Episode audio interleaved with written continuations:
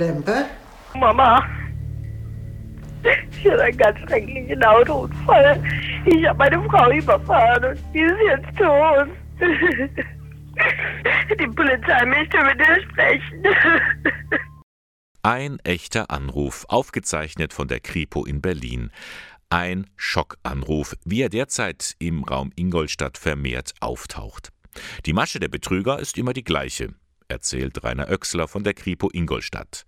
Da wird am Telefon Angst gemacht oder gedroht. Da stellt sich jemand als Polizist vor am Telefon, gibt vor, ein Angehöriger, Enkel, Tochter, Enkelsohn, hat einen schweren Unfall, muss eventuell in Haft, in Untersuchungshaft, weil jemand ums Leben gekommen ist, ganz tragisch. Und um das ähm, abzuwenden, müsste man nur eine ja, Geldsumme von 3.000 oder 10.000 Euro übergeben und dann kann man das abwenden. Auf diese Weise erbeuteten Täter im vergangenen Jahr allein im Raum Oberbayern Nord rund 2,7 Millionen Euro.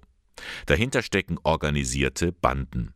Die Anrufer sitzen meist in einem Callcenter in Polen, ihre Komplizen holen das Geld vor Ort ab.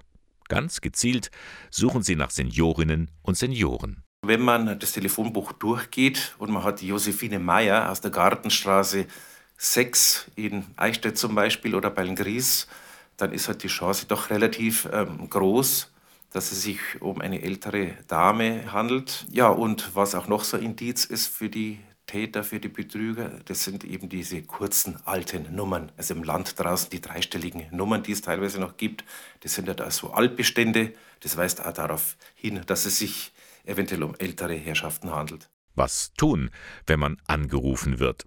Es könnte ja wirklich die echte Polizei dahinter stehen.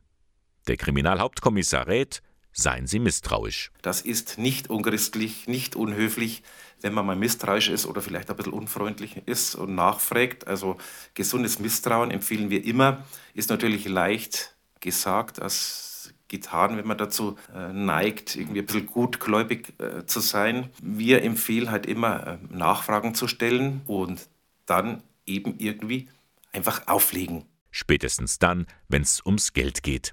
Denn die echte Polizei würde niemals Geld fordern. Rufen Sie im Zweifelsfall die Polizei selbst an, im Notfall auch unter 110.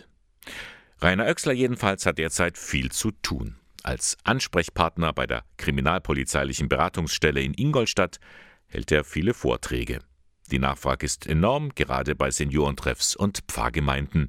Aber für ihn ist das ein Thema, das alle angeht. Jeder ist aufgerufen, andere im Vorfeld zu warnen. Am besten ist einfach miteinander äh, reden, ja, die Leute mit ins Boot holen, ein bisschen aufklären und da einfach mal mit der netten Dame von nebenan vielleicht mal reden. Also da bringt vielleicht schon was. Ne?